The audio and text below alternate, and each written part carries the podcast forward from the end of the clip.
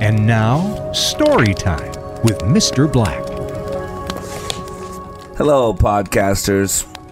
You know, in my 30 years in the human potential arena, and I've been changing lives for 30 years. If you go to likeitmatters.net, you can read about what I do. Of course, I do my daily radio show at likeitmattersradio.com. I send out uh, scripture around the world daily for the last eight plus years at wayofwarrior.blog. But really, my my passion is leadership training. Uh, my forte uh, is helping people maximize the potentials they were created with.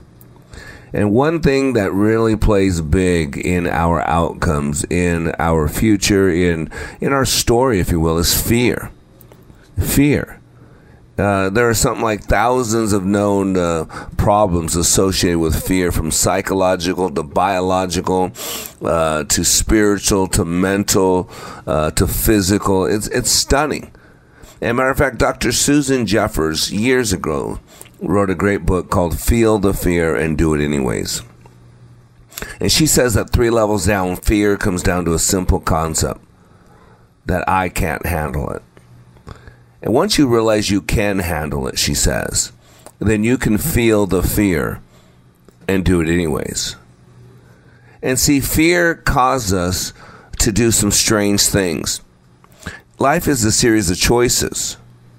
And so what happens is that we make these choices and these choices start adding up and they become character and they become um, our story, if you will. They become belief systems, they become walls. And we all have pain. And we all have disappointments. Life is an undulating line, it has highs and it has lows. And the key is to have hope. But fear can, can snatch that hope. And so Dr. Susan Jeffers said it's basically a chemical compound, it's a makeup. It's a, it's a feeling. Fear is a feeling based on the chemicals your body's releasing. And so those those chemicals make you feel afraid, or make you feel doubtful, or make you feel uh, lacking courage. And so what you got to do, and what I get to do, is to understand what fear is, and understand it's okay to feel the fear, and do it anyways. And see, if you think about the word courage, courage by definition requires the presence of fear. Right? Courage is the ability to do something that frightens one. Uh, it's uh, can be defined as strength in the face of pain or grief. Right? It takes courage to live your life like it matters. But many of us get hooked in like those investment commercials. You know, where they say that, you know, over the last five years, we've got 12% return. Over the last 12 years, we've got 20% return. Over the last two years, we have the highest yield of anything, blah, blah, blah. But at the very end, they say this disclaimer past performance is not indicative of future performance. Past results do not guarantee future results. So we got to realize that we're at choice. Life's not fair. Life's not easy. I read my standard, the Bible. It says two things life is hard, so put your big boy pants on. And number two, life ain't no fair. As I like to joke with people, I wasn't born six-two in a Kennedy. I've got to work for a living. And so life's about choices. You know, what we do with fear. Is it going to make us bitter or better?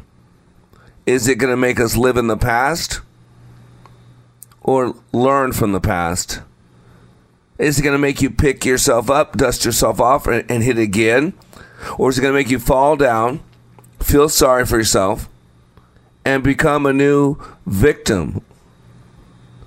Is it going to encourage you or is it going to discourage you?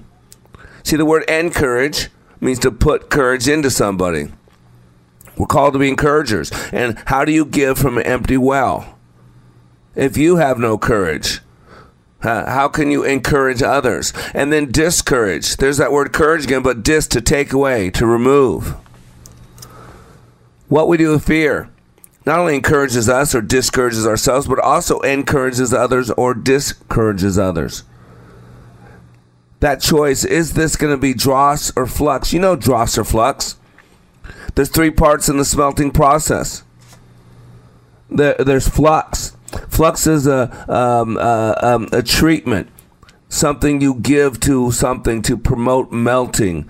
You know, there's an influx of something. There's a there's an action or process of flowing, flowing in or flowing out. And so when you add flux to something, it's like when you put uh, precious metal uh, in a fire furnace, you put some flux, give it some flux so it improves, it increases, it enhances the melting process. And then you got dross. Dross is that scum. It's unwanted material that forms on the surface of, of molten metal. It's waste. It's foreign matter. It's something that is base, trivial, inferior. Uh, and, and we go through life and stuff gets attached to us that shouldn't. And then then we have that stuff that is precious of great value highly esteemed cherished excessively refined great. Got it? Fear. Are we going to take the misfortunes of life? And fear will cause us to make those either dross where they weigh us down where they're unwanted material where they hold us back or make us flux. Make us in the process of melting to separate that which is of no value from that which is of great value. This is why uh, today's story is about in the Bible. And don't get all, I'm not going to get all religious on you. It's just some of the greatest stories I've ever heard. I believe in the Bible. And one of my favorite parts, Isaiah 6. At the beginning of Isaiah 6, and he's having a vision and it says that uh, he, it was in the year King Uzziah died, and uh, Isaiah saw the Lord as a vision of the Lord. He was sitting on a lofty throne, and, and the train of his robe filled the temple. Attending him were mighty seraphim, each having six wings. I mean, think about that. What kind of creature is this? God created a creature to be in his midst. And it says he had six wings. I'm like, why would a creature need six wings? And then it goes on to explain why. He says, with two wings they cover their faces, and, and with two wings they covered their feet, and with, with two wings they flew. And it, it, it just made sense at that moment. You need to get this. See, God's omniscient. God has all knowledge. God gives us free will, but God sits above time, so He knows all your choices. Don't you get this?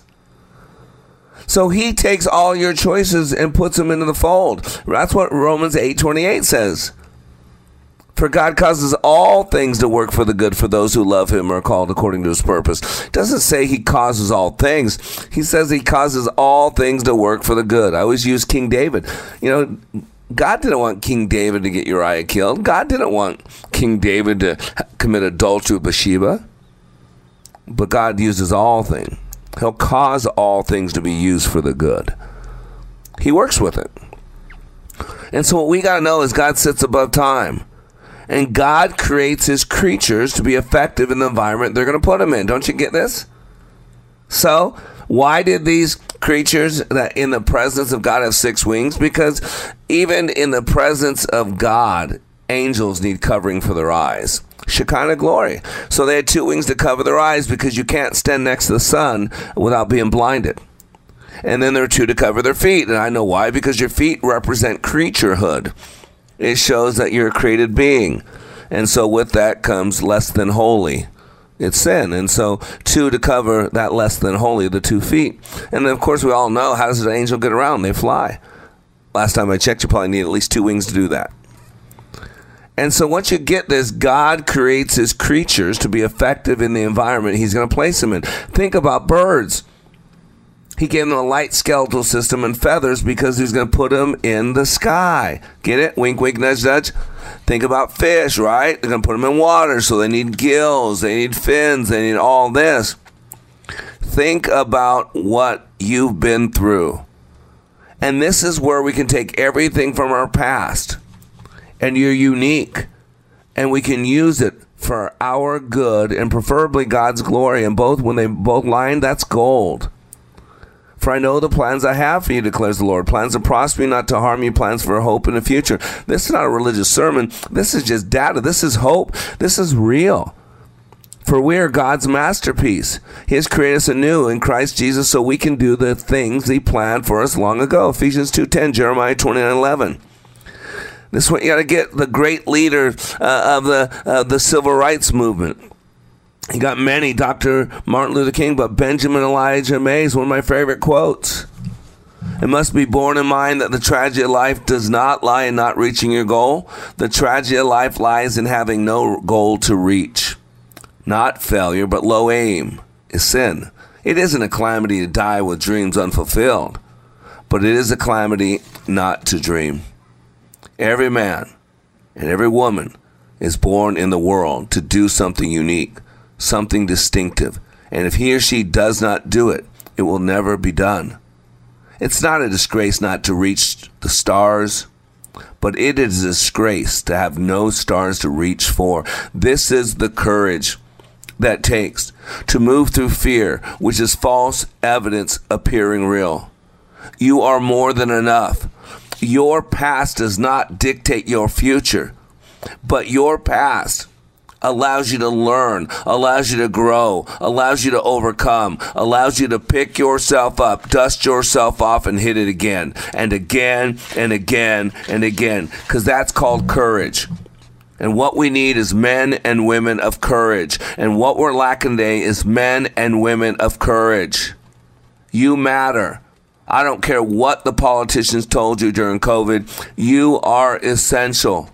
This is why you are called to live your life like it matters. It is your mission. It is your pers- purpose. It is, is your reason for existence. And you got to know the pain, the hurt, the trauma, the drama from your past can be used to make you better. It doesn't need to make you bitter. You can learn to overcome. You can learn to pick yourself up, dust yourself off, and hit it again and again and again. You have a purpose. You are essential. You are precious. You matter. Since the beginning of time, there has never been another person like you. Nobody has your smile, your eyes, your hands, or your hair. Nobody owns your handwriting or your voice. In all of time, there has never been anybody who laughs in exactly your way. And what makes you laugh or cry or think may have a totally different response in another. You are the only one in the whole of creation who has your particular set of abilities. There's always someone who is better at one thing or another. Every person is your superior in at least one way. But nobody in the universe can reach the quality and the combination of your talents or your feelings. Throughout all of eternity, no one will ever walk, talk, think, or do exactly like you. You are rare. And all rarity, there is enormous value. And because of your great value, the need for you to imitate everyone else is absolutely wrong. You happen to be special. And it's no accident that you are. Please realize that God made you for a special purpose he has a job for you to do that no one else can do as well as you can. Out of the billions of applicants, only one is qualified. Only one has the unique and right combination of what it takes. And that one is you. So live your life like it matters because it does. You have been listening to Mr. Black, Master Trainer for Like It Matters. Please find us on Facebook by searching LIM Radio. Make sure to follow us, like our posts, and share with others. Also, search YouTube for Like It Matters. Be sure to like and subscribe to our channel. And for more information on, how we can help you live life like it matters, go to likeitmatters.net where you can find more information on our transformational training, our life coaching, counseling, our radio show, and other ways we help you continue the journey of living life like it matters.